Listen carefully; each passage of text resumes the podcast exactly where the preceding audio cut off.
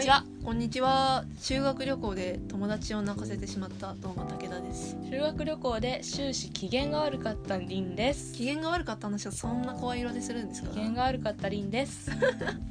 いいよそんな声じゃな歌いくてました大事なことなんで大倉大臣の声じゃんはい前回のポッドキャストのネタですねはいありがとうございます本日もまだ21歳ですけどよろしくお願いいたしますすはい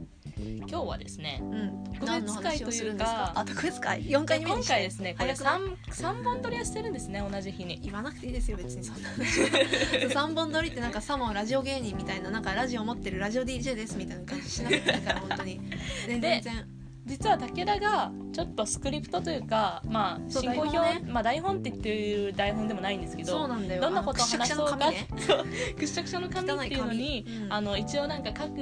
話のあ言う話のねタイトルとかを書いてくれてるんですけどそそうう,、ネタをねで私たちのこのポッドキャストってさあの微暴録みたいなところがあるじゃんそうそうなんか私たち結構よく喋るけど何喋ったか忘れちゃうから本当 にそう喋ったっけ喋んなかったそっうけみそうたいにそうなそうそるうからね若いのも今のうちだしそうとりあえず取っとこうみたいなねそうあの微暴録なんですよそう実はオーディオエッセイとでも言いましょうかそうなので一応まあハードリスナーが武田ということになってるんですよハードリスナーって言うんだっけえなんだったっけハー何ドリスナーハードなんちゃあらって言ってたよねリハードって言ってないですよあのヘビーリスナーヘねビーリスナーだヘビーとハードって近いの英語で言うとうんいや近くない近くないよね、うんヘビーの方がいいなんかさ深刻なことがあった時に映画とかでよく「ヘビー」っていうイメージある、うんうんうんまあ、まあヘビーリスナそういーはうことなんです私ねですこのラジオのヘビーリスナーは私が一番のヘビーリスナーなのでそそうですねこはまあ譲りません、ポッドキャストの目的はね皆さんがねまあ21歳はどんなこと考えてるのかなっていうのもあるんですけど、まあ、うん私たち自身がねうんどんなことを話したかなっていうのをねそう忘れないために思い出すために日記みたいな感じでめちゃめちゃ聞いてますこのラあのポッドキャストが再生されてるのの半分は私が再生してるの でそれさっきも言ってた。本当に、う、うんん、さっきっていうか、まあ、別の回でも言ったんですけど、でまあですねこれ3本撮りしてるんですけど最後のねこの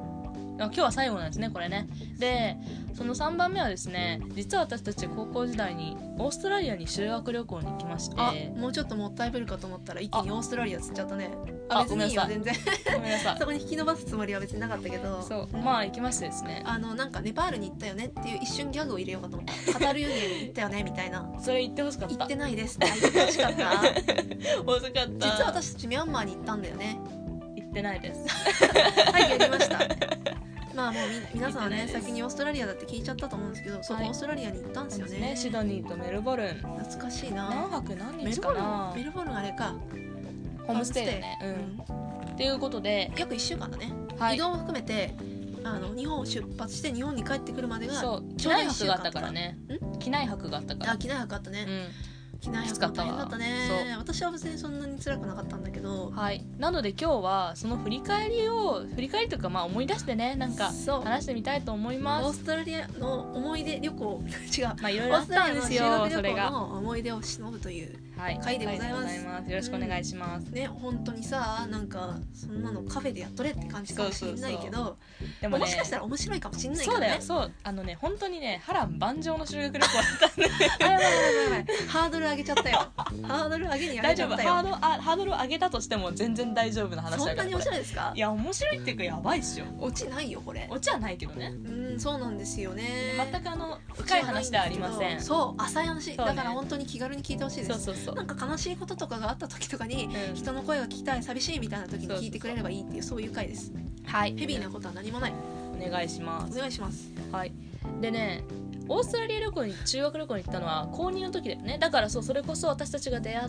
てそう数ヶ月して私たちが出会ったのは高2の春だからそう高2の冬だったからねあそう冬だそうだこれ冬12だ月だね12月だよね4月に出会って8ヶ月だはい出会って8ヶ月で一緒に行く一ことつにな屋った根の部屋おやすみなさいという感じの関係になったんですねそうですねうんでまあそれはいいんですけどまあ一応ですね私と武田ともう一人女の子でそ3う人3で人まあ名前出しちゃおう多分マリア怒ねらないようんマリア,、マリア私とりんちゃんとマリアっていう子がいたんですねでまあ一応班を組んでね行くってことになってて私はですね実はその当時オーストラリアっていうのが、まあ、海外に行くのが初めてのことだったんですねオーストラリアっていうか海外が初そうめて海外がもう初めてで私はももうう今海外慣れしちゃってねはあ本当に「はん」じゃないよは「はん」ってあれでしょ HUH みたいなやつ でしょ違う「はあはあってあみたいなやつうんん」みたいなやつねう「はん」でこんなに伸ばさなくていいや ん、そうごめんごめんごめんでまあ、初めてだったからもうウキウキでね私本当にでしかもねそれね結構お金かかってたんだよね多分30そ万うとかかかってたんじゃないかな親はね、まあ、私たちは出してないからなんかそう多分自分が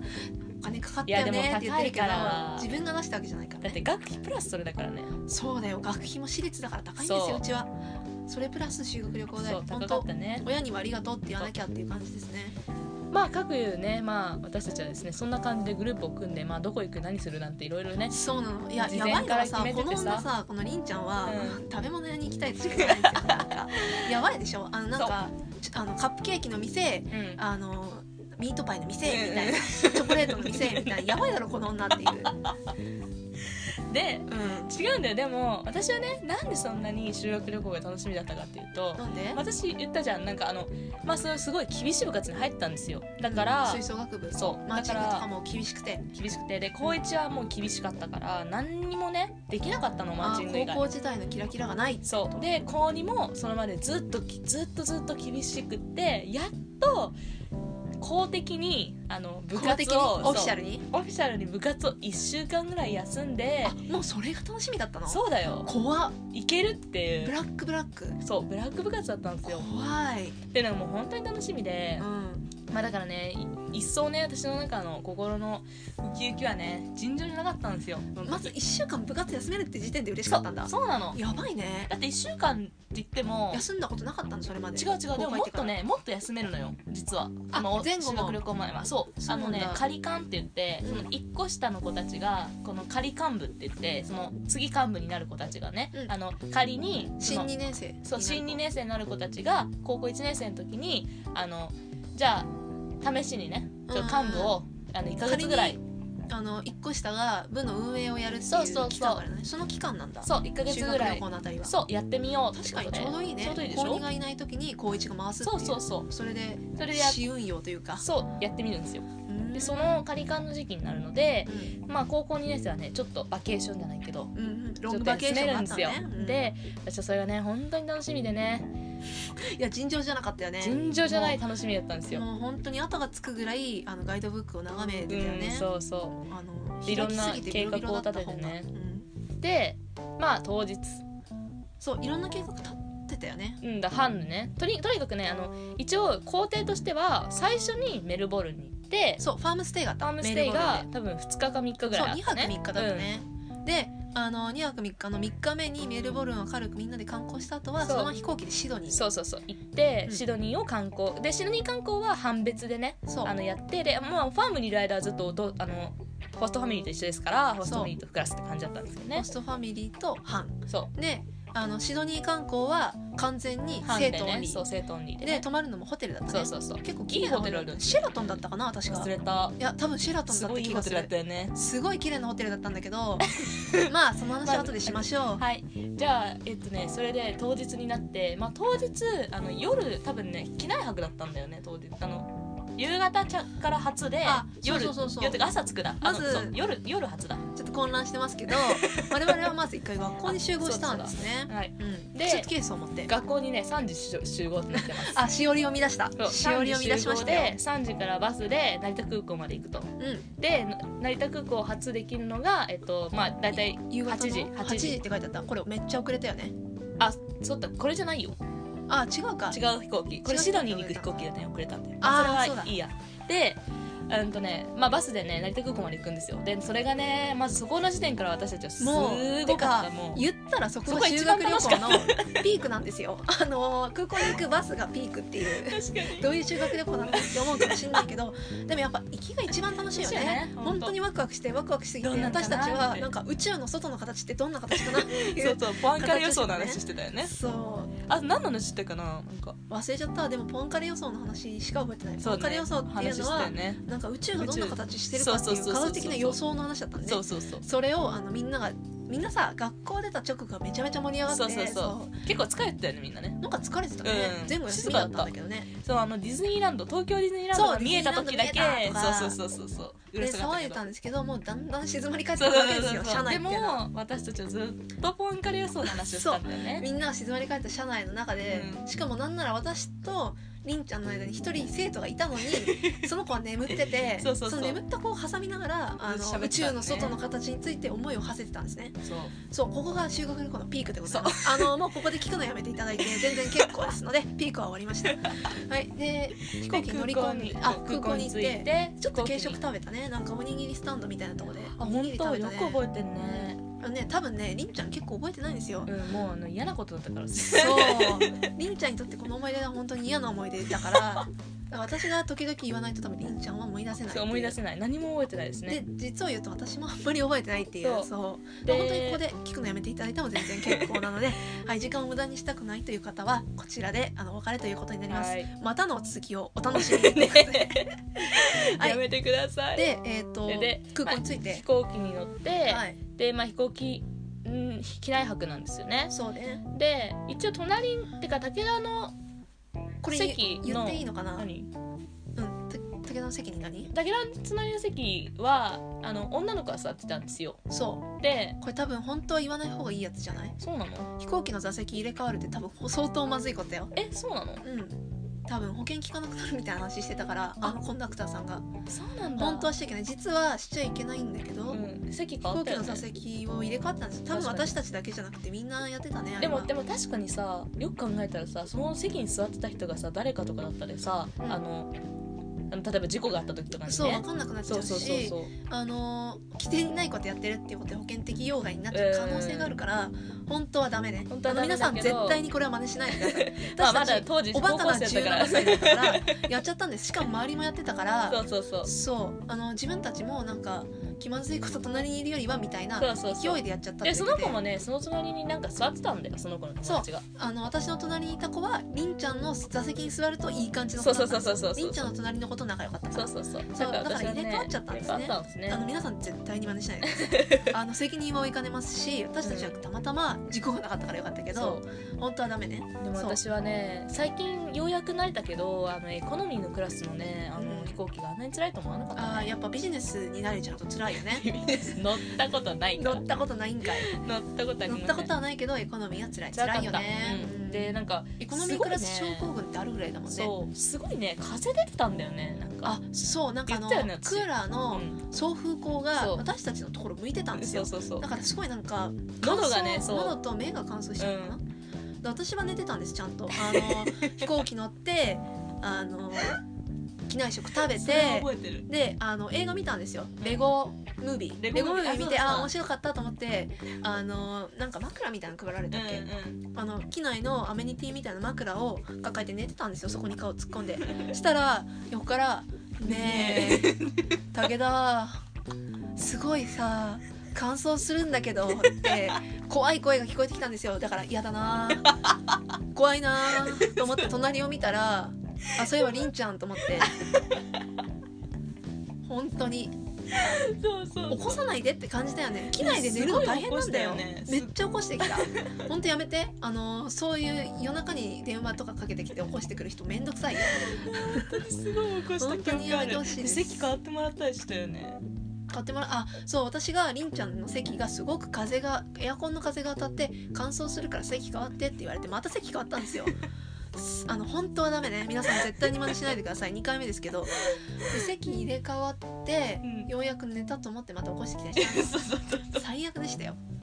そうっていうわけでまあそんなことをねしてたんですよそうであの朝起きて、うんもうトロンあトロントじゃないやごめんねトロントはりんちゃんが留留学に行くのです シドニーあのシドニーシドニーも近くなったあたりで、あの朝食の機内食が出てきてうんベーコンを口に入れたらうんあのー 機関車の煙突に顔を突っ込んだ時みた いな味がしましたスモーキーすぎた なんかスモーキーすぎるベーコンだったっ覚えてないわていうのがすごい印象的でしたひ本当飛行機はそんな感じうんでまあ着いてう、んで私はもうねあのね着いてからね学校の学校がねトイレ休憩を取らなかったんですよ ねそうそうトで私イレ休憩なんか時間なかったんだと思うあの早く出国出入国管理か出国じゃなくあーて入国管理をしなきゃいけなくてもうすぐに入国管理の列に並ぶみたいな感じになっちゃってりんちゃんもそこでトイレに行きたくてイライラしちゃってだってさありえないじゃんあありえないですあかりえないっすトイレ時間用意するでしょ機内で行っといてよいいやでもそれねうん違うんだよそれだどうして機内で行かなかったんですか違うだから私は空港に着いたらトイレの時間があると思ってたの空港書いてないけどトイレの時間わざわざ書かないじゃんまあ確かに降りたらあるかなとは思うよねでしょうんだからあ降りたらあれかなと思って待ってたのうなかったのん、でイライラしてんの本当嫌でしょ隣でずっと人がイライラしてるん でしょだってそんな修学旅行嫌でしょでも隣そでれ友は達そがれイはライラしてねるそ修れは学旅行完全にスケジュールの立て方の問題だと思うああ学校側が余裕を持たないせいでそトイレに行けない子が出たとううんうん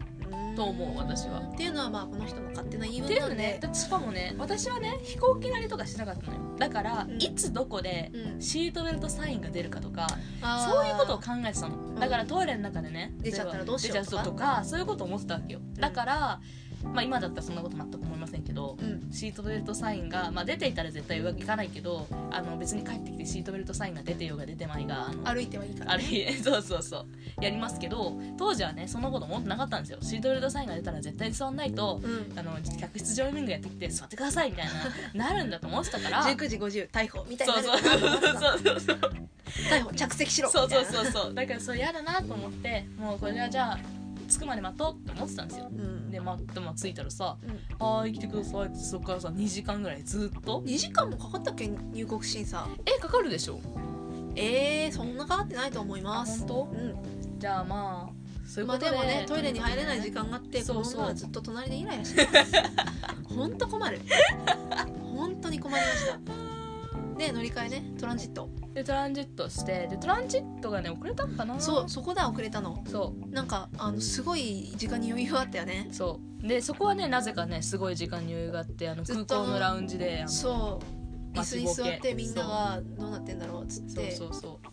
常に待ちぼうけだった待ちぼうけまあいいやそれそはうでうんまあ飛行機に乗ってメルボルンに着いてうんでそれであのファームステイにのファミリーに会ったって感じですねそうでメルボルンでねそうでね私たちの班は3人班だったんですけどこれがね珍しい班だったんですよもうちょっといたねそ5う人もうと大か体本4来は人か5人が普通でまあちょっと、まあ、私たちはねなんだろうあのクラスのね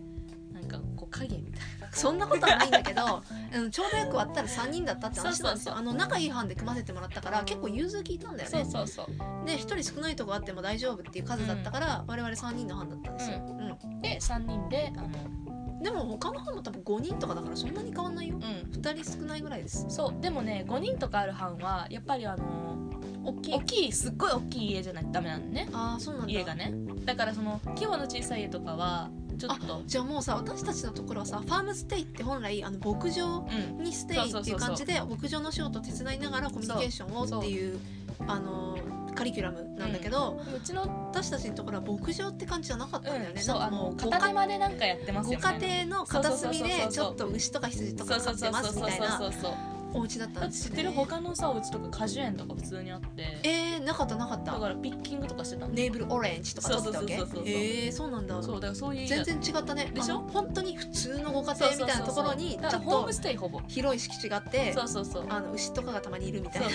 そうそうそういうほぼ家だホームステイだったね、ファームっぽいことは何も手伝ってないでうんすそうで着いた時に、うんあの外に小さい男の子がね一人ねこううろうろしてたのいねたねでそれをみんなが「かわいい」とか言って「可愛いっつってあそこのうちだったらいいな」みたいなことをみんな言ってたんですけど、それがね見事私たちの家うちの家でし たそう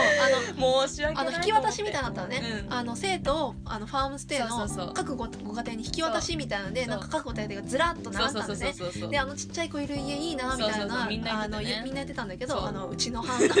ご家庭でしたというそう本当に可愛い子だ本った当可愛ねかったハリーってねそそううちっちゃい子供がいるご家庭だったんですね2人ね人ねしかも2人でなかなかなかったんだよね小さい家庭なかっ子がた、いる家うん庭結が構ね老夫婦とかか、まあちょっと大きい子供がいるうん10代ぐらいのねうんもうそう感じだったけでもどうちはちょっと珍しかったそうそうそう多分人数が少ないはずだったねそうそうそう小さいだから家庭だったんそだうそうそねうきっそうと、でまあ会ってでお奥さんめっちゃいい人でうんであの家族構成を軽く紹介するとと奥さおん父さがえっ、と奥さんのお話しちゃったなんだっけミシェルミシェル奥さんミシェルで旦那さんがトム、うんで子供がおハリー兄ちゃんがハリーハリーでこれ5歳ぐらいだったかな3歳3歳7かヶ月3歳と7ヶ月だけど結構立派なそう男の子だったねそうもう筋肉ムキムキそうのそうそうそうそうそう結構大きい子でしたそうで、えー、とまだ生まれたばっかりでそう最ボ後ニーボニー、うん、っていう女の子ねそう赤ちゃん四人家族そう4人家族でした、まああと各種動物を飼ってーる各種動物 だねあの一人あ2匹紹介しておくと1匹は犬のルーベンっていう、これはすごい犬だったねあれなんて言うんだろうあのなんドかイシツェパードみたいな犬だったよねシェパードっていうかでもあ顔のは違ったけど毛のないタイ毛の短いタイプの、うんなんて言ったらいいんだろうねドーベルマンドーベルマンじゃないですあのージャーマンポインターみたいな感じかあーな、そうねあのジャーマンポインターに近いタイプの犬でした、うんうんであともう一匹はあー名前忘れちゃっ猫たまた猫猫いたんですよティンダー Tinder そううんあの誇りまみれ Tinder ってあれれですよあのアプリじゃないですよであの最初にねそのファームにファームとかそのおかおか家族のご家庭に行くのにてかね近所同士がねもうめちゃめちゃ離れてるんですよそうなのもう近所じゃないよね近所じゃないの見渡す限り近所はないんですそうそうそうそうそう近所がないご家庭ってのあるんだなって思ったよねそうでさあのファミリーの車に乗ってさでトレーラーみたいのがさ後ろについててでそこに私たちのスーツケースを全部乗っけてそ行ったんだけどそのトレーラーの上に乗ってるスーツケースが砂ぼこりでもなんうかそううわってなっあての本当に舗装されてない道そうをそうそうあの運転してお家に連れてってくれたからそうそうあのスーツケースが砂ぼこりだらけになっちゃってで私たち後ろ見て「ああ」とか言って言ってそうてでミ結構シェルがワなイんルか「ドだっごたねめん」みたいなやつだよいねやでもミッシェルは悪くない悪くないしょうがないそ本うそ当うにそうもしかしたらだからファームステイとかあの留学生受け入れが初めてのお家だったんじゃないかうんっなっていてうの私はね後でそんな話してたけどうんねい、やその時は話したようんうんてか他の町が本当にベテランみたいなそ感うじそでうそうそうこそうのもう町感動は買ったからねそう本当に若い奥さんとそうそうちそうっちゃい子供だったからそうそううんあまだ浅いかなっていうねだってしかも3歳だからさ当然さそう多分まだもう近年まで赤ちゃんだったんだからさおそらく私たちが最初の多分うん受け入れだったと思うてか言ってたよねフ多ァーム分ステイとか言ってたっけ、うん、だって私そうあの私さまあ話ちょっとあれなんですけど、うん私実際実はフィリピンでもホームステイしてるんですねうんでフィリピンのホームステイもファーストステイだったんですよだからそのファミリーがその初ごめて、家庭が初めて受け入れる留学生そうって感じだったんですけどあまたファファーストステイなんだって私その時思ったもんだあーから多うだっ分たそんのだ時も多分ファーストステイって本当に言われてたんだと思う、本当うん、じゃあ多分受け入れ初めてそのうそうそうごそう家庭だったんだそうねだからまあいろいろ勝手が分かってなくてってこともあったと思うんだよねうんで、いろいろくよくしてもらったけど、ね、まあ、よくしてもらったあのうん例えばね、あのオーストラリアでまず、まあ、ご飯とかねちょまあ、ご飯とかちょっとうんって感じだったな、うん、あでもご飯なんかサンドイッチパーティーみたいな感じで具を作っといてもらって、あの私たちがパンにサンドして食べるみたいなのやったよあのやったりね。とか、うんあとねなんかミシェルがねすごい気さくな人だったんですよすっごいそうすっごい優しいお姉さんだった。そうでなんか、まあ、マリアがね一番あのマリアってあ勉の強私たちのグループの友達であってそあうのそうそうそう現地の現地の人じゃないですごめんなさい分かりづらいよねそうあのマリアさんが現地の人っぽいあ名前だからの結構あの英語をねできてたんですその時まあはね、私もできたんですよそうでもな かった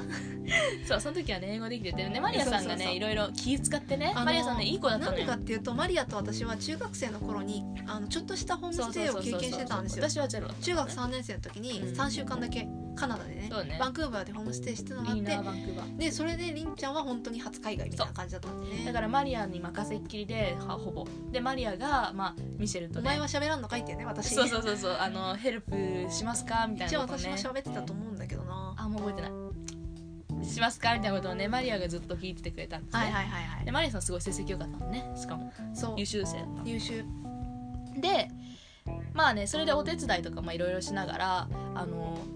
し覚えてるなんかさラズベリーとさなんかミックスベリーのさなんか、うんヨナナスみたいなさなんか、シャーベットみたいなの出てきたの覚えてるちょっと記憶にないかもあどうですか本その話なんかあのそのミシェルがあのおやつにって言ってうんそのなんかねベリーとうん各種ベリーをなんか混ぜ合あのわ 木せいちごてとかみたいそなうそうそうあそうのほんといちごとかじゃないタイプのベリーねそうでヨーグルト一緒に混ぜて、うんなんかフローズンヨーグルトみたいなのをうんうん作ってくれたんですようんうんほうほうほうでまあそれをね3人で、まあ、宅で食べたんですようんで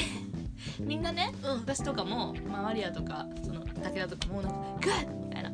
言ってて私はねすごいそれの味好きで、うん美味しいなと思ったんだけど、うんその後武田がうん「実は私あれあんなに好きあんまり好きじゃなかったマ ジで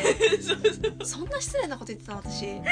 てびっくりなんです言けっどてきたんですよ最低だわあんまり好きじゃなかったらしい本当そうそうえでも私ヨーグルルトも好きだしベリー系も好きなのにねそうなんでその時はグッでドもじねゃなけかったんだろう確かにちょっと独特な味はしたあ本あ当のすごく強かったね香りがあそうなんだうんでまあそういう感じの思い出ねで一応ですねその時に私は日記を書いていたらしくて今のところ私の悪いところしか暴露されてないですよ大丈夫あまありんちゃんの悪いところ暴露したかそうそうそうトイレイライラ女事件トイレねいろいろいろいろなったんですようんであのあその日の日記があるんですかありますえ読んでくれんのそれあよ読まない方がいいんじゃないでしょうまああじゃあ読まないあのなんだろう分かるところだけうんでまあ私もその時ねやっぱいつの間にか保存日で対面ふくよかで優しそうな方ゴッドマザーを夢見ていたが子供が2人3歳と7かあ3歳と7ヶ月の女女の子だ3歳の男の子と7ヶ月の女の子と会ってホストファミリーのお母さんはスレンダーで背の高い人だったって書いてありますねあーふくよかなゴッドマザーが良かったんだそうみたいなねなんだっけホストマザーはそうだね真逆だったね麻薬だったね結構神経質そうだったね新人マザーっていう感じそのうすごいスレンダーなはい綺麗な方でしたけど、でまあその日はね一日過ごして私はですねあのオーストラリアの日の長さにびっくりしましたよ、長かったう、ん本当に日が沈まないよねそう全然うわ8時になったオーストラリアの一番長い日って感じだったよそうそうそうそうそうまあそういうのもねトロントにいると慣れたりすなるんかさまだ明るいから5時ぐらいかなとそう思い本き当やは8時みたいなもうご飯バーベキュー食べようみたいな感 じだったよねそうだっでそのねバーベキューっていう概念ってすごい面白いと思っててうんあの日本だとさバーベキューって言ったらさこ串焼きとかでね串焼きとかあと、まあ、薄い肉をあの河原にわざわざ行ってあの河原にわざわざ行って焼肉ねみたいなね、うん河原じゃなくてもいいのにねそう河原で焼肉するみたいな感じじゃないですか、うん言ったら河原焼肉イコールバーベキュ ーそうそうなるほどでも海外のバーベキューっていうのはなんか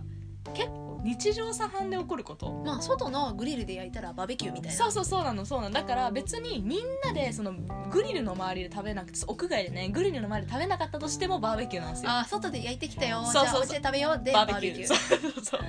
あそれがね普通なんですよだから、あのしかキャもンプねファイヤーとかあるかなって思っちゃうもんねそうそうバーベキューやろうって言われバーベキューるとバーベキューだと思ったけどあの、うん実はバーベキューは外のグリルで焼いただけでしたっていうそうねでその焼いたね肉をねあのバンズに挟んでハンバーガーみたいにして食べてたような記憶があのさりんちゃんさトロントに留学してる時バーベキューってなかったあったよ、それさう、ん、ホットドッグみたいなやつじゃなかったあでも違ったいやホットドッグはホットドッグだしあ違ったバーベキューはねあの大体はうんあの肉のねうん塊があるんですよあボンとそれはどねこだかあわのかんないけどいやそれひき肉でひき肉なひのき肉のもうそもそもそれをあのハンバーガーの中にあるハンバーガーあるじゃんあシーズニングされてるやつそうあ味付けされれてるをやこうつ本当にこの丸の筒の形でボンってある、うん筒のそ形うで肉ががあってバームクーヘンみたいなそううそうそうそうでそれをちょっと切ってってんで焼いていくんですよあであそれを焼くともうあのハンバーガーの種になるんですよ今私頭の中でスポンジボブのカーニバーガーの景色が広がってたわかんないあカーニバーガーわかんない、うんカーニバーガーであのスポンジボブが焼くんですよそういうパティをうんそういうイメージああそういう感じそういうで感まじさにパティをそう焼そくうんです焼くんねですねパティよねでそれをあの食べるって感じへえあの普通普通に好きなだけあのまあマスタードとかケチャップとかあとはあれだそねんなピクルスとか入れてねそんなことを言うようですけど私も3週間だけねしかも中学3年生の時に、あの軽いホームステイをさせてもらったんですよ親にお金出してもらってその時に2回ねその3週間の間でバーベキューのチャンスがあったんだけど、1回は学校主催もう1個はステイしてるお家で、うんうんうんうんあのバーベキューやろうっつって言ってくれたんだけど、どっちも外では食べたのようんでもどっちもあのホットドッグ大会だったあそうソなんーセだージグリルして挟んで食べようみたいなあーで会だっもたね家庭によるかもしれないしあ多分ね私、なんか海外のバーベキューイコールホットドッグ大会なのかなって思ってたあいやホットドッグはホットドッグですなんだねうんホットドッグしかもなんか朝とかに食べるしね大体というバーベキューの小話でしたまあ、はいバーベキューしたりしたんだねしたんですねまあ屋内で食べましたけどで12月13日は土曜日でしたでそしてあのこの12日はね月13日は土曜日でしたっても分かんないよねで11それ日言う意に味ない11日に経って12にシドニーについてメルボルンについてで、うん13日にあの終日ホストファミリーとお過ごしくださいって感じのそう予だった定だっねたんですねで13日はねいろんなことを書いてありますけどまあなんか多分ね、うんあのホストファミリーが持ってるそのトレーラーねその砂ぼこり体験のトレーラートレーラーあのトラックみたいなそうやつにです乗よってまあ羊の餌をやりに行ったりとかしたねしたんだよねですごいのがさそこでルーベンっていう犬を飼ってたじゃないですかジャーマンポインタそうそうそうーそうみたいなやつってあれがひたすらトレーラーにずっとついてくるんだよねついてくの走ってそうそう可愛かったねね可愛かったいしやありのんちゃんも犬飼ってるけどさロンくんってそうそうそうロンくんってさなんかあの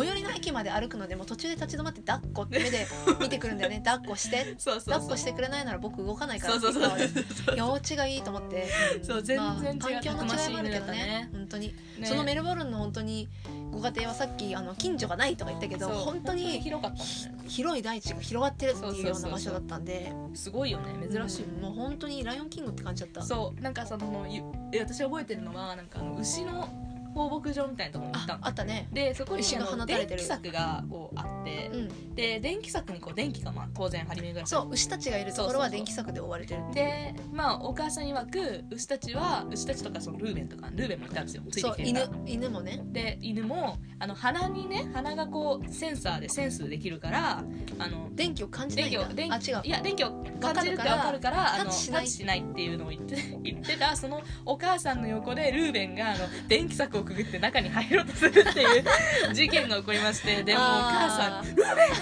っちゃ言やっばていその柵ダメってビリ ビリするよっていうそうそうそうっていうのがあの覚えてますねうん、やっぱシックスセンスってないんだよないんだよそのそ話れじゃシなッいクスセンスじゃないしね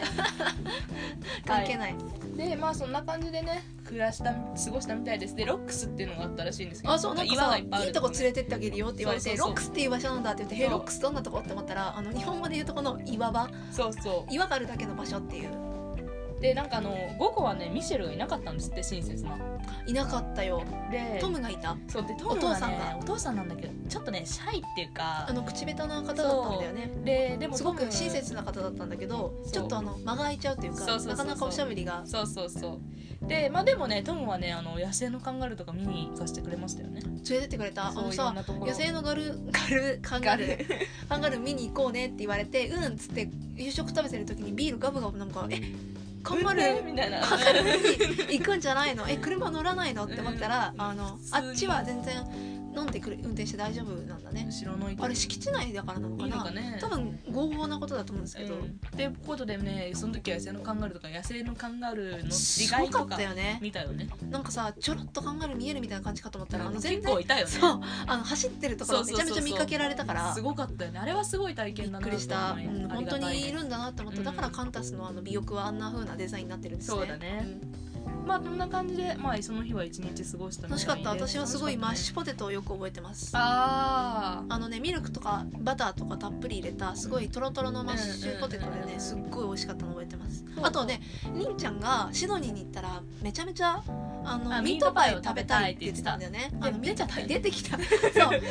あのミートパイ美味しいって言ったらうんこれはオーストラリア人の発明なんだってうんあのトムが話してくれうんうんうてんあのすごい発明だねっていう話をしたっていうでまあ和やかなね12月12日13日でそうまあ早い早いことまあ2泊3日も終わりですよ、 111213っていうのはまあ移動とファームステイそうで14も移動だね14も移動14がそろそろ移動だよ14が14が移動かうんでファームステイ終わった後にメルボルンを軽く観光してそうそうそうシドニーに行くっていうあまあコアラも見たよねコアラ見たねあいやコアラ見てないですえコアラはシドニー嘘じゃない本当まあいいやあ本当だ本当だシドニーだ合ってる合っいてるや合そっうてるあのシドニーで動物園に行ったんあでそうそだの前にあのまずメルボルンで軽く観光したよねってうんいそううだそうだで私たちはあのメルボルンで昼食に何を選んだか覚えてますか覚えてんの問題です私たちはメルボルンの最後の観光シドニーに行く前のメルボルンの最後の観光で何を食べたでしょうかえー、ででんパスタパスタブー正解は日本食ですえ覚えてないなんかね私たちメルボルンで日本食屋さんに入ったのあ思い出してき思いた出した思い出してきたうんあのなぜかまだ3日4日しか経ってないのにカツ丼私はカツ丼食べてないですでも2人は食べたかも2人の食べたものまでは覚えてないんだけど、私はなんかスパイシーサーモンロールみたいなやつあ食なべんたんかです覚よえてるあのいわゆるカリフォルニアロール系の,、あのマヨネーズとか七味とかあとあのサーモンが入ってアボカドが入って、うんうんうんでとびこがこうちょっとねトなんッピかングされててみたいなぜか乗ってるなやつねそうとびこって多分カラフルだからなんだろうねでしかもなぜか白い方が上ってやつやねあでもねそうそれはねカリフォルニアロールは逆巻きって言って、うん内側に海苔でそうそうそうそう外がお米で白い巻き物なんだけどそうそ私がその時メルボルンで食べたお寿司は逆だった外側が海苔でしたあ。本当うん、まあだからそんな感じでね過ごしましたでそう問題のですねシドニーですねでこんな感じで、まあ、一応ね飛行機遅れたりとか、まあ、移動ばっかりだったりとかねしてねてかまあそもそもねメルボルンねあのシドニーっていうのがね私たちにとって私たちっていうか私たちの学年にとって不本意だったんですよっていうのは他のね例えば私たちの一行へとかは一行へとかもっとその上とかはねゴールドコーストに行ってたんですよケアンズとああ言ってたねでも私キュアンズとかゴールドコースじゃなくてよかったあっいてやまあ思ってそるれは思うんだけど、うんでもあの他のみんなはみんなねあのブーブー言ってましたそりゃ海に行けないからあそうね海に行きたいって言ってたんだけどでも泳ぐより楽しいことあるよねそうね私街の方が好きだから全然、シティの方がということで私ねケアンズってすごい本当にジャングルみたいなうん大森林の中らしくてあのあそ虫うながんだ大変だあっていうなんか言ってたね話を聞いたそうそうそまあ、だから私は結構あの、うシドニーメルボルンでよかったしうん、メルボルンのファームステイもすごいあったかい家族で楽しかったしねよかったねまあそこまでは良かったんですよでその後ですねうんそ14日こまでは良かったんですよね14日ねシドニーに行ってで無事にまあその夜はホテルに着いてホテルで夕食を食べてそうすごい綺麗なホテルだった本ね当だシェラトンだよ、うん、4ポイントスバイシェラトンって書いてある4ポイントだよ何フォーポイントあ四つ星そそういうことうそ当時は4ポイントバイシェラトンの4ポイント分かってなかったけどう、うん、四つ星かすごいでも確かに料理がすごかったのなんかなんかねあの私たちが今まで食べたことがあるタイプの料理とちょっと違ってたよねなんかううあのしょっぱいやつかなと思って取ったら甘いみたいうんもなうしかもすすごいエスニックだったしうんうんただ私の口には合いませんでしたうん、でまあショットで撮ってで次の日は15日運命の15日シドニーのあの観光でしたね、でこれはハンデの観光で私たちがハンデの観光だった事前に一番調べて一番この日は何をして何をしてってもう決めてた日だったんですそようね一番テンション上がってた日そりんちゃんももう本当にずっと食べ物のことチェックしてましたそうですもうでパイフェイスにめっちゃ行きたかったパイよフェイスめっちゃ行ねきたかったまあでも後で日本に上陸しましたからパイフェイス行ったこはとないんですパイフェイス本当ですか、はい川崎に上陸したんだけどでももうなくなったなったでしょ閉店、うんうんまあそれは置いといてはいで私たちは最初にですね武田が行きたいって言ってた本屋に行きましたいや待っあてそう待ってチャー待っチてに行ったんだチャーチに行きました教会を見に行きましたねあれあれもすごかったちなみに私その日は気合を入れて、うんあの生肉がリアルに書いてある T シャツを着ていきました オーストラリアの人にいじってもらえたらいいなと思ったんですけどねなかなかそういう機会もなくという感じででまあ荘厳なチャーチに行ってそれはねすごくステンドグラスが綺麗でこの前もその大聖堂で一番最初のポッドキャストで話した時にあの私たちも思い出したなっつってまあ綺麗なねステンドグラスのそう教大聖会堂ので話をしたんだよねそうそう1回目のポッドキャストでその時にあの修学旅行で行った教会の話をしたんですけど本当に綺麗だったねすいごいステンドグラス張りで、うんあの宗教画とかもうん綺麗なのが置いてあって、あの結構長くいたよね、うんそうでまあその後は武田がですねあのアメコミを見たいっていうのをそ言うってて私海外に行ったら本を一番お土産にしたいタイプなんですよで本屋さんに行ってそう本屋さん結構滞在時間長かったんですよね長かったでなんかマリアちゃんもどっか行ったんどこだったっけなあ違う嘘マリアが行きたいのは教会だったんだうん、マリアが行きたい教会に行って私が行きたかった本屋に行ったとそうでその本屋があるとか結構あの銀座みたいなさそうそうそうなんかすごい都会のそうそうそうあの目抜き通りみたいなとこだったんですよ、うんうんうんうんでその近くの、まあ、お土産屋さんみたいなところで先生が一応いてでそう1日に1回必ずチェックをしてくださいみたそいうなのチェ言ッわれクポイントだだったんですよねそこがで我々の予定ではあ本の当はい最後最後にそこを回る予定だったんですよでもその前にまずあの海に行きたかったんでねそうそうそう海辺の町までそうあの電車で出ようっていう話をしてたんですよ、うんうんうんうんで帰り際にホテルに帰る際にそうチェックポイントを回ろうって言ってたんですけどあのなぜかね買い物目抜き通り歩いて買い物してたらそのチェックポイント先生たちのチェックポイントの近くまで来てたんで、で、あじゃあもう先にチェックポイント回ったらうん後のこと何も考えなくていいからそう行っちゃおうみたいな、うん、って言ったらあのー確保って感じで 捕まえられちゃったんですよ先生にそうそれはなぜかってでホテルに帰ってって言われたんでねそう怖くないだってさこれからさチェックポイントまず最初にじゃあ回っちゃってさもうこの後あのフリーになれるようにしようぜっつって最初にチェックポイント行ったら確保ホテルに戻れどういうことってなるじゃんなんでホテルに戻んなきゃいけないんですか私たちこれから海に行くんですけどって感じじゃん海辺の街で観光するんですけどって感じだったのそうねうん何が起こってたんですっけその日はあの先生よく晴れたいい日でしたねいい日でしたけど、あうんの近くのねチョコレート屋さんリンツっていうチョコレまあートリン屋ツさカんフェのカフェに男が立てこもってです ねイスラム系のそうなんイですスよラム過激派のでそれ結構なで大きなテロだったみたいなんですよねそうシドニー市に残る今でも多分毎年追悼とかは多分ややっっててるるんだろうなっていうしこの前テレビでやってましたあついこの前そのドキュメンタリーが、うんはい、というぐらいでかいテロだったんですねそれがたまたまピンポイントで私たちがシドニーに観光した12月15日この日にピンポイントで起こってしまったんですね怒ってる怒ってるりんちゃん声が怒ってる大丈夫起こってしまったんです でそれでうん私たちはチェックポイントに行った瞬間に捕らえられて先生にあの今近くのカフェで男が立てこもってるから危ないからとりあえず順次みんなホテルに帰らせてるあなたたちはチェックポイントに最初に来たから帰ってくれっていう風に信じられるか言われだてから海に行っとけばよかったのにさ午前中のうちにですねホテルに戻ることとなりまいやした本当は午後にチェックポイントの予定だったんだけど、夕方にねそれこそ帰り際にいやーまさか午前中にチェックポイントを回ったばっかりにそうでこんなことホになテっルちゃにう返されました私はですねすごく落ちたんですねそれはなぜかというとめちゃめち私ゃはやりたいことテンションしてたをね何もやってなかったんですよそうなのだってまずマリアが行きたかった教会に行って、うん私が行きたかった本屋に行ってそそうこで確保だったか らそうそうそうりんちゃんが行きたかったこと何も行けなかったしそうであのりんちゃんは食欲の魔人なのでそう食べ物が楽しみだったんだそよねうだけど本当に子供みたいでプリミティブで可愛いんですけどでも 何もねあの食べられなかったの本当にあのいや買いに行けな本くて当に何も食べられなかったホテル以外で食べてないそうそうでホテルで何か買わなきゃいけないってなって結局買ったのはカップ麺だったどん兵衛どん兵衛とうプリングルスのそうそうサワークリームオニオンねはあって感じもう信じられないよねうんでそれで終日ね部屋でいやまさかさメインの日のさ昼食がホテルの売店で買ったどん兵衛のどん兵衛とどん兵衛とプリングルスのサワークリームオニオンだなんて誰も思わないじゃんねね、ででもなんか私は別にそんなに落ち込んでなかったっていうか、まあ、ホテルでゴロゴロしてればいっかみたいな感じでで私当時あの修学旅行に村上春樹の「遠い太鼓」っていう小説じゃないあエッセイを持参してたんですね、これあの旅行エッセイで村上春樹があのヨーロッパを転々としてた頃多分ね34年かけて書いたエッセイなんですよ。ヘルシンキ行ったり、あのロンドンに行ったり、ミラノに行ったり。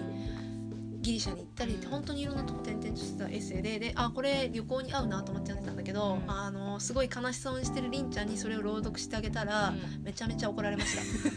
私はとにかく機嫌が悪くてですね もう何かにでもなんかそのね喧嘩しちゃったよねもうっていうかなんかその武田とかマリアとかいいじゃんみたいな感じで言うんですよもう仕方ないじゃんみまたあいりな、うんマリアもちょっと仕方ないよねみたいなそう感じだそっうたまあ仕方ないじゃんみたいな感じで言ってくるんですけどいやお前らは行っただろっ海て外いうねいやだしお前らはお前らの行きたいとこ行っただろっていうのが私の意見だったんですよあーそっかそっか私はどこも行ってないよっていううん私はあなたたちの買い物に付き合って終了強制終了で終わったんだよっていうのがねすごかったんですよあーでまあ最終的にはねいさかいになっていさかいになりました意味のないいさかいに泣いたあの夜でしたね本当に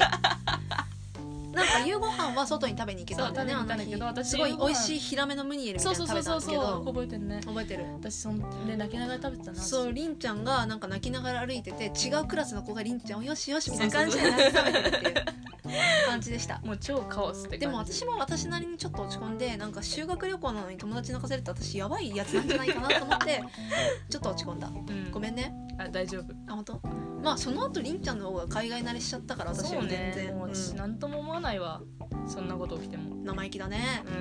うんでうんまあそんなことがあって、うんとにかくシドニーのその15日シドニー半研修っていうのはほぼ何も思い出がないもう何もありませんでしたうんでまあ次の日ね出てでオペラハウスブルーマウンテンって書いてありますけどオオペペララハハウウススはは行行っっててまませせんん、うんはい、危ないから行かない市っ街地は危ないというていうことになって私たちはシドニーに行ったのにオペラハウスに行ったことがありません、まあそういう人もいるよねあのなんだっけ「世界の果てまで行ってきよ」でさ うん何回か出てきたあのめちゃめちゃ早口でガイドするガイドさん知ってる知らないオペラハウスの名物ガイドさんがいるらしいけどあもしかしたらその人見れたのかもしれないねあそうだねうんまあでもできなかったってこまあとできでなかったあーブルーマウンテンには行ったよねブルーマウンテン行ったブルーマウンテンと動物園には行って私ブルーマウンテンのことはすごく記憶に残ってて日記になんか19世紀に取り残されたなんかあの鉱山地帯みたいな感じに書いてあったあ本当。まあ行ってブルマンテンは綺麗でしたよあのなんかねあのレバーを押すとなんか強なんかね直立になるああそうなんなんかあれなんて言ったらいい乗のり物でトラムみたいなのであの、あのー頂上の方まで行くんだよねわかりやすいモノ言レーいルみ方たをいすなると屋根がついてるジェットコースターみたいなそうそうそうでそうもジェットコースターはこあのすごいスピードで駆け抜けるけどそうあれはジェットコースターみたいな角度をゆっくり降りていくっていうやつそうそうそうそうそうでで椅子の角度を調そう節でねきた調ん節ですでねきたんだよね怖い角度にまでできるっていうで私がねそのボタンを握ってたんですよてかそれ私がボタンを特許にやってりでんちゃんに握られてたで私押したんですけどん押してなんかやめてやめてとか言うんですけどで泣い私ちゃはう子がいてねね直角にねしようと思ったんですよ最悪だよえ違ねう違うでええじゃないかだよ違うんだよ違う隣の子じゃないかじゃない隣の子さドドンパだよ直角は隣の子はさあのあの子だったねあのあの泣いちゃう泣いちゃう違子うね違う違う違う隣の子がずっと垂直にしろって言ってたのあそうなんだ名前は出さないでよいやな名前そうのそう声でそうそうやめてやめてやめえてじゃあね分かるけど分か分かったでしょだから今誰だかうん分かった分かあっそたういやその全然覚えてるしあ大丈そ夫う大丈す夫ごいあのね直角にして直角にしてっていう人とあと、うんやだやだっていう人が2人 いなんかこういてうん私はどっちにしようかなと思ったんですよでピーッと押してて止まったところでいいやと思ってピーッと押してたらあの直角じゃない方向に止まってであのしたらその隣に座ってた彼女が直角にしての子がそう直角にしての子が「なんだつまん な」ごめんね、しょうがないしょうがないでも泣いてる子いたからねあれ怖くてうん、でも前の子が泣いてたよね泣いてた泣いてたうん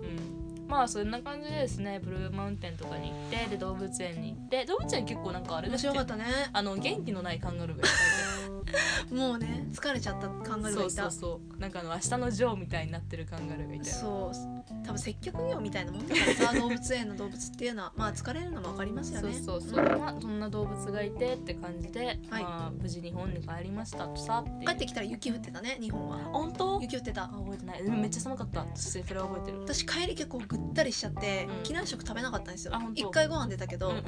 でぐったりしてたら隣の同級生の子がね「武田大丈夫?」って心配してくれて「うん、大丈夫」って言ってヘロヘロになって日本に帰りま した、帰ってきたら雪降ってたねうん私は部活の子と一緒に帰りましたはいそんな感じでした、はい結構話したら長くなったんだけうん、ど、私たち何にも覚えてないから話せないかなと思ったけど、意外と話せ覚えたてたねでも面白くない気がするそうこれだねこれ面白くないねお蔵入りにするまあお蔵入りにするからだからとりあえずパブリッシュはしとくかっていうう、んまあ飽きたら消そうこれそう飽きたら永久決欠番にしますこそれうではすねで私まあそういうことで一応あの旅行にね関連したあのまあ旅行とか思い出に関連したリーディングクォーテーションコーナーのコーナーです今回のリーディングクォーテーションは前回のポッドキャストに引き続きですねアンディ・アンディウォーホルの僕の哲学になりますはいで僕の哲学202ページから始まります読みます五感のうちで匂いが過去と直結する力が一番強い匂いは時を超える一瞬でも全存在を過去に連れてってくれくれるのは匂いだけだ見ること聞くこと触ること味わうことはそこまでいかない普段は僕そうしたくないけど瓶は線がしてあって匂いが閉じ込めてあるから自制心もできて匂いたい時に匂えて僕が酔いたいムードの記憶だけが戻るのだっていうとこですねうーんうん、あのねこれは本当です匂い匂い匂いが一私も番わか強りいでますすあのっていうのは私ねあの、まあ、トロントに住んでたんですけど住んでた住んでたっていうか1年ね一年ね留学ねんそう留学で、まあ、一応これね住んでたっていうふうに言うんですよ向こうでも失礼しましたステイしてたっていうと「えうん違うでしょリブでしょ」って言われますねああそうなんだそうですねでまあ住んでてで帰ってくる前に台湾に行ったんですよ、んうんうんあの友達がね台湾で留学してるからうんでその子、まあ、訪れて行ってで台湾ってやっぱりほら日本がこう一回ちょっと統治してた時代があるっていうか,、はいはいはいから日本の街並みにすっごい似てるんですようんうんうんうんでもテレビとかで見てても思うよそうすごい似てるんです日本にだから日本みたいだねって言ってセブンとかもあるしセブンとかもすごい日本みたいな感じ台湾のセブンでは多分のび乃木坂が広告やってるんじゃないかなあそうなのん、タピオカミルクとか売ってたでしょでいろいろ売ってる確でか乃木坂おにぎり持ってるしね広告にかかってた気がします、うんでめっちゃ日本じゃんっつっていいねみたいに言ってたんですけど、うんただね匂いだけが中国とかってなんていうかなあっち系の匂いがするんでねあの中国中華料理みたいな匂いがする八の角とか五香みたいそなうそうそうそうやっぱりで日本に帰ってきてうん日本の匂いを嗅ぐと、うんあ私は日本に帰ってきたんだって思思具った体し的にどんな匂い日本っぽい匂い例えばね私のあの最寄りの駅があるんですけど家の、うんで最寄りの駅はの前にあのお寿司屋さんとかお寿司屋さん独特な匂いす食べるなんかねそう食べ物屋さんがあるんですけどお寿司屋さんの前とかってなんかなんかお寿司屋さんの匂いしませんするお酢っぽいというかななんなんだろうあの匂いね、うんわかんないけどなんかスシローの近くとかするよねそうそうであの匂いがしてした時とかあとはあの意外とねパチンコ屋さんの前とかねあーでもパチンコ屋さんの匂いってさタバコの匂いとタバコの匂い消しが混ざった匂いするよねでなあんかの独特の匂いするそうよねほんとさお風呂入ってんなっていうような匂いしうんない、うんうんわかうんうんうんそうだからあの匂いもあの私の記憶を呼び起こさせたというかうん、シャンプーっぽい匂いするよね、うんそうそうそうそうそうそうおいいねって感じであのみんな銭湯から帰った後ここに来たんですかみたいなうん銭湯から帰った方それこはこ来パチンてコ屋の釣ったんす匂いだかみよねたいなそうそうそうそううんとか洗ね剤とタバコの混じった匂いあといとうか本当にただの空気の匂いでも違うちょっとね私ねあの日本の匂いってちょっと甘いような匂いがする時をスイートスメルなんだ、うんがね感じる時があるスイートスイートナインティーンブルース、であのトロントとかの匂いっていうよくの運はで流してくれたねトロントとかの匂いっていうのはうん結構ね寒いからうん鋭い感じなのとあとクリアな感じがするんですねうん結構でも日本だとちょっとねなんだろうな木かな木木のウッドあの潜在的なあの甘い感じの匂い、木の蜜みたいなことうん、かとかなんかこうヒノキみたいな匂いえーわかんないながそれ感じる時があって例えば前になんか秋の匂いはバニラの匂いが香り香りがするバニラの匂いがする時があるって言ったことがあると思うんですけど覚えてるか知りませんけど秋がバニラの匂いそうね言ってたね私秋とか冬はなんか煙っぽいそう煙りっぽい匂いがすうんるうんうんってその時言った気がするうんまあそんな感じでそんな匂いがするんですよだから日本独特の匂いっていうのがあって私はすごい好きなんだけどね、うんうんでも私バニラの匂いって思ったことないなうん冬とかに煙っぽい匂いがするって思ったことうんうがある、んうんうんあるあるあるあああるあの焚き火みたいな匂いするよねねするよね焼き果たしてるんですか、みたいな、うんうんうんうんあれもね日本独特の匂いだなと思いますねあーで、まあ、日本だなって思うんだやっぱそれをそれはやっぱり匂い嗅いだ時にあ私は本当に帰ってきたんだなんていうふうにね思いましたちなみに私がこう匂いで、うんあってこうなんか過去にも引き戻された瞬間っていうのは、またね生意気にもたった3週間のホームステイの話をしますけどあのバンクーバーに行かせてもらった時にボディーソープをビオレ使ってたんですよああの自分の自宅では普段石鹸なんですよ、牛乳石鹸だから普段ビオレ使わないんですけど時々旅行とかで旅館にビオレとかだったりするじゃないですかうんボうんうんディーソープが。とか外のホテル泊まってボディーソープがビオレだったりするとあバンクーバーってなりますよ。あー私もねそこにある一紙あるでしょあ 一紙置いてあるの一紙のあの今りんちゃんちですこれ撮ってるからね部屋のへあの部屋にねつけるうんなんかクリームみたいなのがあるんですよ、あれまとめ髪用のクリームなんですけど、うんあれをねよくトロントで使ってたんですよでもあれあれ一の匂い紙そうですあれの匂い嗅いだらもう私一気に心がトロントに飛びますあー私の心はトロントになりまあすのーお母さんは石鹸の香りみたいな感じで一紙はトロントの香そうりなんそだう、ねもうあれを使ってたんでねあれを使ってるとトロントの夏の思い出がよみ よみがえるというかああなるほど、まあ、あんまりよみがえらしたくもないんですけどというわけで今日は思い出に関するリディングクォーテーションをアンディ・ウォーホルの本からしました,、はい、しましあたのこの2回にわたってね引用させてもらったアンディ・ウォーホルの「僕の哲学は」うんあの哲学って言ってますけどいわゆるあの実存主義がとかじゃないねそういうなんだろうもう用語が決まっててそこから入らないとうんうんうんわかわんからなないいこっとてじいうよゃうなないことじゃなくてあの生活の中に発見してる癖とそかうで彼が思ってることだからねう、ん、あの本当にエッセイでしかもすごいなんか気軽な感じなんですよ。そうだね悩みとかもあの例えば自分は昔若い頃はちょっとしたことで悩んでたけど、今はそれらを克服する方法を知ってるうんうんだから何書っいててます思えば何でも大丈夫みたいな。うんうんだからねなんか悩んだりあーなんか行き詰まってんなーみたいな人がいたらぜひおすすめですただそうハードカバーしかないんでちょっと高いそうさらにあのちょっと読んでてうんわかんねえなって思うところは多々あるそれが面白いんだよねアンディ・ウォーホルの本って。というわけであのもしも外国文学好きの方とかだったらおすすめかもしれないですなんか時々そういうのあるあそうなのうん他の読んでるとまあつっても私も大してぶあの外国の文学詳しくないんですけど ねそんな感じで今日もお時間ですはい、今日もお時間です。ありがとうございます。ちょっと今回ね、まあまたちょっとおくいお 蔵入りになるかどうかわかんないですけど、ちょっとあまり面自白分くなたかちのっ中た気でがすそるう、そう自分たちの中であんまり面白くなかったなという自覚があります。面白くなかったと思われたらちょっとあのご意見ください。あーつまんないから消せってねそうそうそう消しますそしたら、はい、とにかくですね、はい、ここまでお聞きいただいてありがとうございました。ありがとうございました、えっとはい、まあ、いつもの通りごきご意見ご指摘おやなお悩み等ございましたらまだ21ですけどアットマーク gmail.com までお便りお願いいたしますお待ちしておりますです。はい21は数字ですはいでは最後なのでお願いしますあの言葉で締めればいいんですね。はい、そうですもう皆さんおなじみにおなじみになったことでしょう。せあの終わりの挨拶になります。またの続きをお楽しみに。